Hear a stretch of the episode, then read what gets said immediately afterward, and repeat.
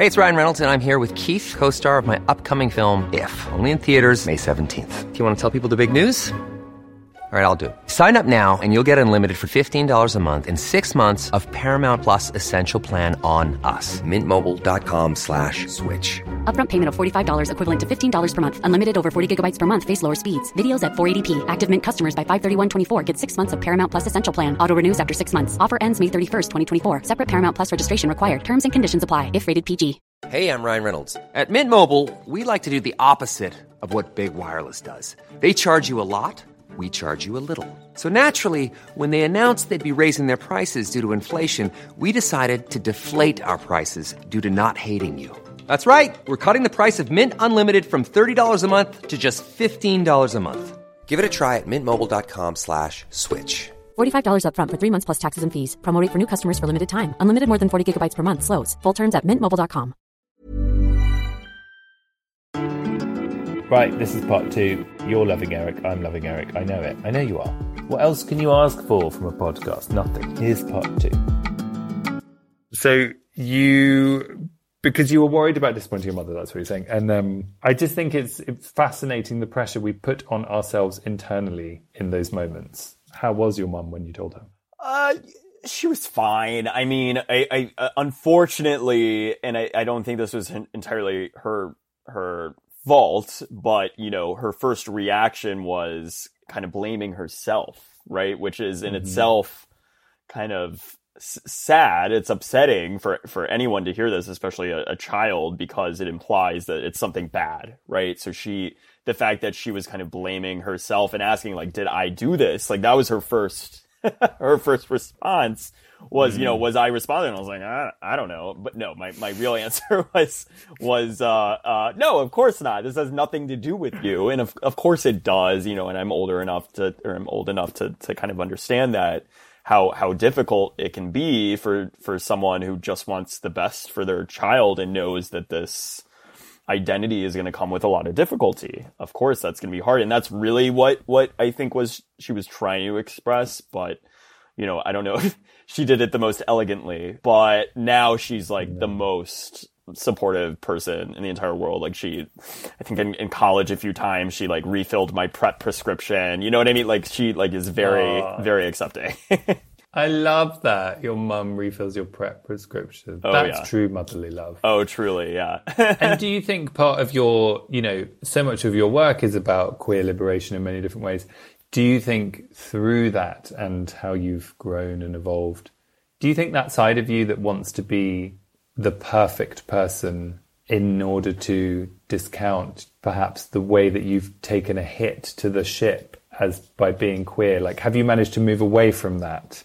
Because I think it's quite a common thread for people. Yeah, I think it went from just trying to do what I thought society expected of me, especially when it came to academic success or even just success in life. You know, I thought even in high school, you know, I wanted to be a lawyer. I wanted to get into politics. I wanted to, you know, run for office or something, something along those lines. Wow and then realizing actually that's all miserable. Like i i did i canceled the the big test we have to take. Is called the lsat to get into law school and i canceled it the day before.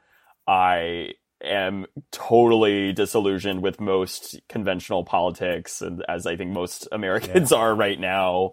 You know i have no interest in doing any of that because i now what gets me out of bed is telling these stories right? And mm. and sharing these incredible pieces of our history that I wish so badly that I had access to growing up, you know, in, mm. in Texas. If I knew just how rich and vibrant and long our, our queer history is, then I think it would have been a lot easier for me to kind of figure out who I was and also have the bravery. I think that's probably one of the most important things is that when you really read about all of these activists or folks who were just surviving even centuries ago, you know, it makes it a lot easier to be ourselves today. Um, and so Yeah. I think that that is really what gets me going now versus any sort of kind of um, repression of myself.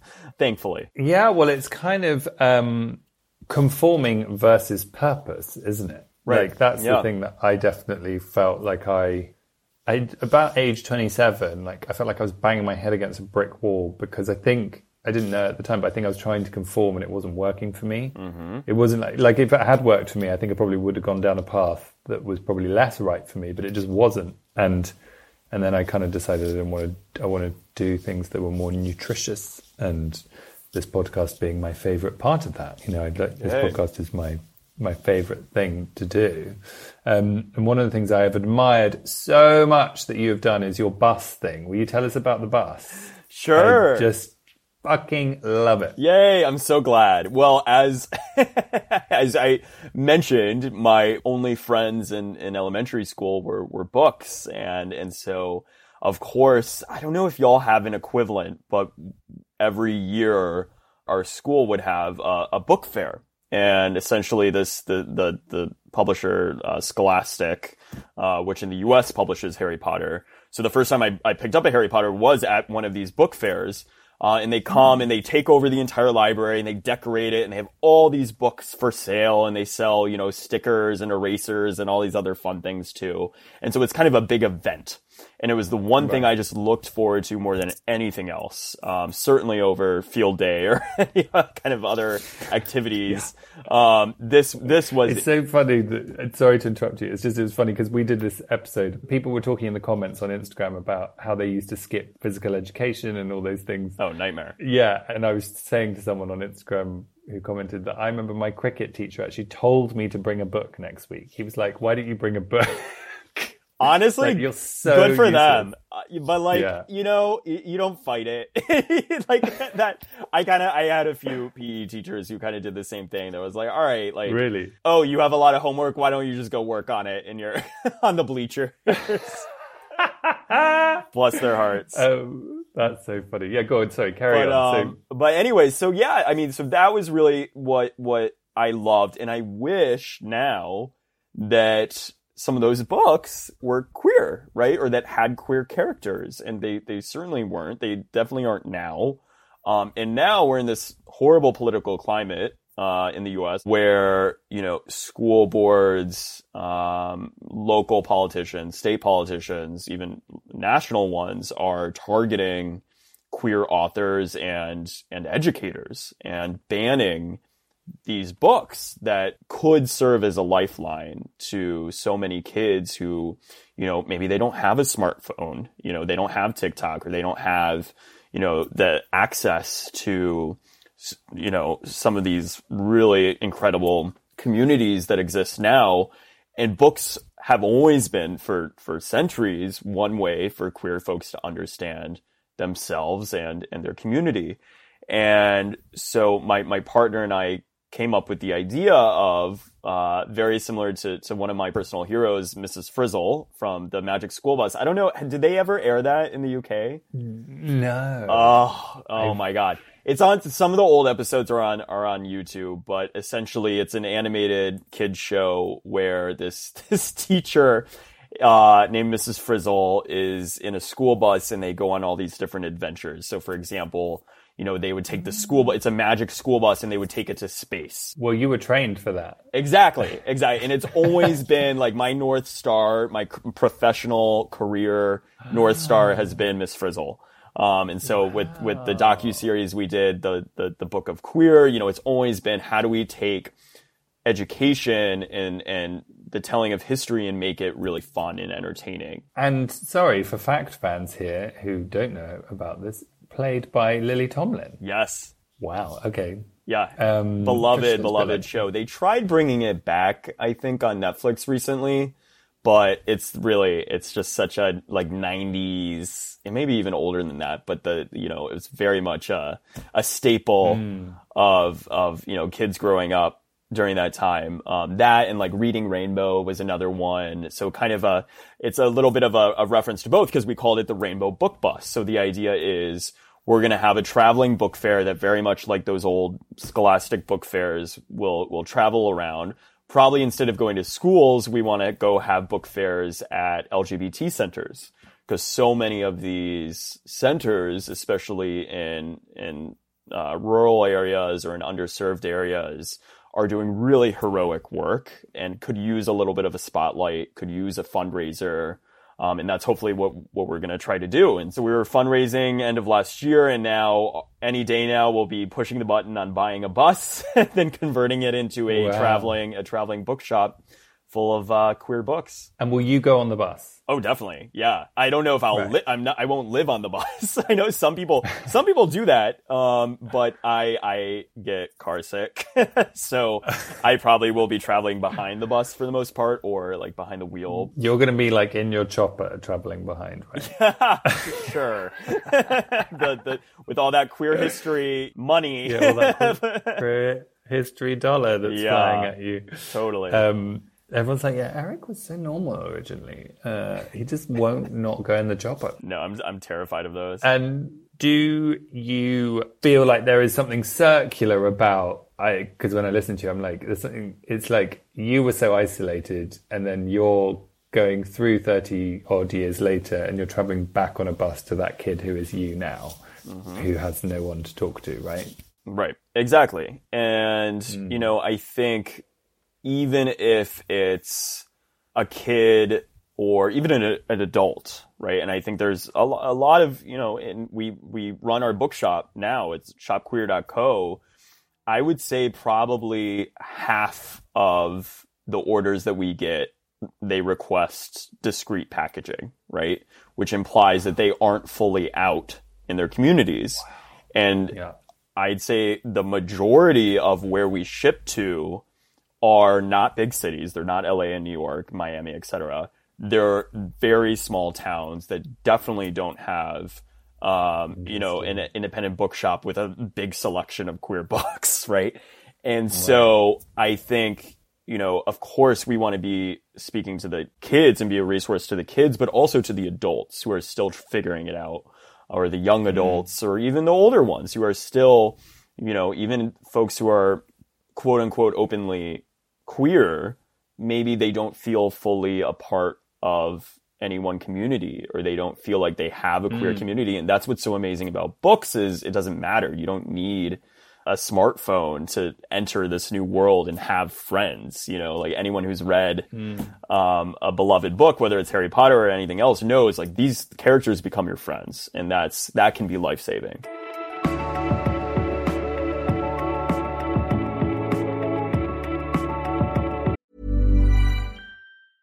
Hey, I'm Ryan Reynolds. Recently, I asked Mint Mobile's legal team if big wireless companies are allowed to raise prices due to inflation. They said yes. And then when I asked if raising prices technically violates those onerous two-year contracts, they said, "What the f*** are you talking about? You insane Hollywood ass." So to recap, we're cutting the price of Mint Unlimited from $30 a month to just $15 a month. Give it a try at mintmobile.com slash switch. $45 up front for three months plus taxes and fees. Promoting for new customers for limited time. Unlimited more than 40 gigabytes per month. Slows. Full terms at mintmobile.com. Hey, it's Ryan Reynolds, and I'm here with Keith, co-star of my upcoming film, If, only in theaters May 17th. Do you want to tell people the big news?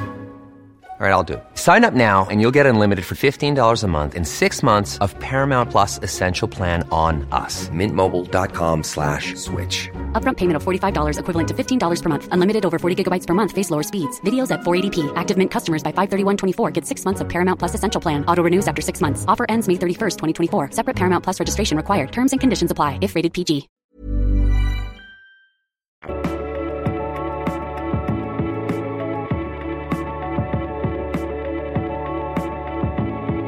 So tell me about some of your other stuff because you do so many other like incredible things. It's not just the bus by any means. That's just your latest project. So many of the stories that you tell. Do you have like what's your favorite funniest queer history story or queer story of any d- description? Ooh, uh, there's so many. I mean, there's truly infinite number of these stories, and that's why I think above all, what I want to get people excited about is telling their own histories, right? And digging up yeah. their own queer histories because I only That's say you don't you don't need a PhD to be a queer historian. Um, all right. you need is you know, access to a library or To have been to space camp. right or or you know a phone right to be able to to, Yeah. to share a queer history story about your town or your your your state or wherever you're from or wherever you are share it on TikTok. And that probably is going to teach a lot more people than you know uh having to go to to to get a PhD and write you know an obscure article which are essential and crucial and amazing but often just aren't accessible to the general public. And i think we just got to Yeah. make people excited. But anyways that's all to say you know i have so many i'm i'm biased. I i wrote my my dissertation in my book on the 60s kind of pre-stonewall uh, activism, and I focus uh, on this. Speaking of space camp, he was uh, an astronomer who was really well positioned to be one of the founding fathers of the the American manned space program. His name was Frank Kameny, who is one of the grandfathers of, of the gay rights movement in, in America. And I wrote my first book about about him. And you know, to, to read his story about how he fought back against the US government that was persecuting all queer and trans folks for decades uh, between the 50s and, and, and beyond up until now. Um, to see him fight back, he was the first to take it, uh, his case to the Supreme Court, first to testify in Congress for gay rights, first to march outside of the White House for gay rights. Um, I think seeing the bravery of him and his his colleagues and fellow activists, I think, is what really reminds me like oh it, it, i shouldn't be that scared to get on a bus and go sell queer books and you know in, in texas and alabama and all these places because people have been through much much worse That book's called The Deviant's War, right? yes Still available from shopqueer.co shopqueer.co. shameless plug um, Eric's offering a 50% discount. No, um, but it speaks to the fact that like societal pressure is a clever and powerful thing that, you know, like that man went and did all that stuff. And then here we are all this time later. And still it's like, you know, I get it. Like I, you know, I like, I still feel weird holding my husband's hand in the street. It's like, what is the matter with me? But there we go. Yep. It's not going to go away. It's like you want to, you know, you want to conform um, or we're in great we're taught to conform. I don't think I want to anymore. Well, I say that. Um, tell me um, a bit about one of the things that are very very close to the hearts of British people. Obviously, this is an international podcast. Everybody, um, I'm looking at you, Brazil. But the Teletubbies are a big thing. Uh, you have done stuff about the queer history of the Teletubbies, haven't you? Yes, I mean there are there are you know it was mostly tongue in cheek, just being a little bit silly, but yeah, there there have been um, suggestions that some of the, especially the symbolism um, of of the Teletubbies are are queer coded, whether it's the the triangle antenna, the color purple. Uh, and in fact, I think what's more interesting is the the backlash to it, right? Whether or not they're Yeah. actually queer, the fact that some parents or whoever it was when when uh, Teletubbies was in its heyday were fighting back against some of this alleged queer imagery is is is really telling, and it just shows how ridiculous the other the other side is, you know, and how imaginary so many of the the threats that they perceive really are. Yeah, well, it's like you know the the horrific things that are happening to trans people at the moment are being weaponized in politics in the UK and all over the world. Like it's bogey-manification, isn't it, of a certain group of people, and that like bogey-manification, which is a brand new word, everybody, is linked to witch hunting Sure. and looking for signs and things that aren't there. And I wonder what the people who made the Teletubbies would say. How do we get in touch with them? I think they're still around. I'm Spoiler sure. alert, they're not real, everyone, by the way. They're, they're, they're just puppets. Did you have any intel on whether they meant intent, intended it? I think they always kind of brushed it aside and, and kind of had no no possible comment because I think this was you know uh, a couple decades ago, um, and so you didn't want to we didn't want Tinky Winky to come out necessarily. it may not have been the best for him, Well, t- Tinky Winky's got to do it when Tinky Winky's ready. right? But can I ask, do you think that we are destined to always have queerness as coding? Do you think that will always be the case, or do you think we will move beyond that? As coding, as in not explicitly queer. Yeah, like more. that playful thing about like the color purple in a triangle, and like, do you think we're just always gonna be people who enjoy doing that? Uh, I- be be people as in queerness. I think so. I think you know we'll always, as any community, um, has its own inside jokes, right, and has its own language and its own references um, that we, as inside group members of the sub community, can only understand and experience. I think that'll always be true, and I think that's not necessarily a bad thing. You know, I think it's okay if we have our own color, just like it's okay Yeah. that we have our own flag. In fact, it's a very good thing because it allows us to identify one another. And so I don't think it's necessarily a bad thing. And I think especially in the arts, uh, to have queer coded material, especially in a, in an industry that sometimes you have to be a little bit more subversive to kind of sneak in our, our mm-hmm. queerness and our identity. I think I think that's okay. Ideally, we we don't have to. It's more of a choice and kind of like a wink in a in a in a joke. A tinky wink. Yeah, exactly. So, aside from the bus, you've also got your queer book club. You've got your queer cinema club as well. yeah, yeah. Instagram is just my name, Eric Cervini. Uh, you can follow along, and if uh, uh, we have Zoom sessions, you know, every every month, um, cool. and so yeah, super fun. What's next for you? What's next on the cards? Well, I mean, this this bus project and the bookshop are really really taking over our lives. But I am working on on another book. This one's going to be about uh, the 1970s um, and and gay liberation, which I'm very excited uh, to. You know, I kind of stopped the last book at around 71, right at the end of the 60s, and now kind of moving on to the next decade. Um, different cast of characters. I think it'll be it'll be a lot of fun, but don't hold your breath. It'll be a while.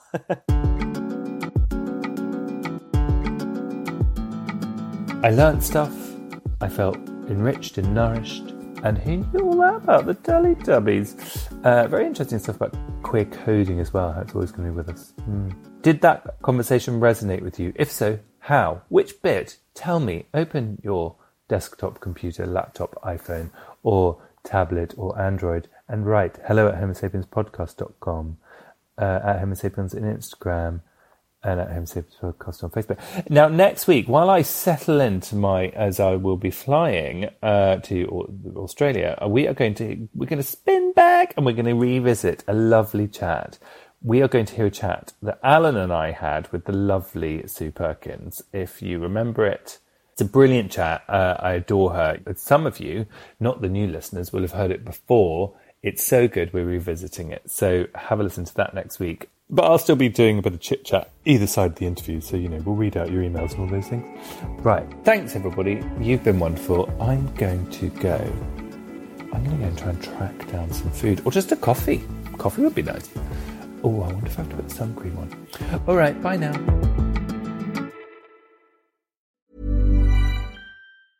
Small details are big surfaces. Tight corners are odd shapes. Flat, rounded, textured, or tall. Whatever your next project, there's a spray paint pattern that's just right. Because Rust new Custom Spray 5 in 1 gives you control with five different spray patterns. So you can tackle nooks, crannies, edges, and curves without worrying about drips, runs, uneven coverage, or anything else. Custom Spray 5 in 1. Only from Rust Hi, I'm Daniel, founder of Pretty Litter. Did you know cats tend to hide symptoms of sickness and pain? I learned this the hard way after losing my cat, Gingy. So I created Pretty Litter, a health monitoring litter that helps detect early signs of illness by changing colors, saving you money and potentially your cat's life. Pretty Litter is veterinarian developed, and it's the easiest way to keep tabs on your fur baby's health right at home. Go to prettylitter.com and use code ACAST for 20% off your first order and a free cat toy. Terms and conditions apply. See site for details. Powered by Spirit Studios.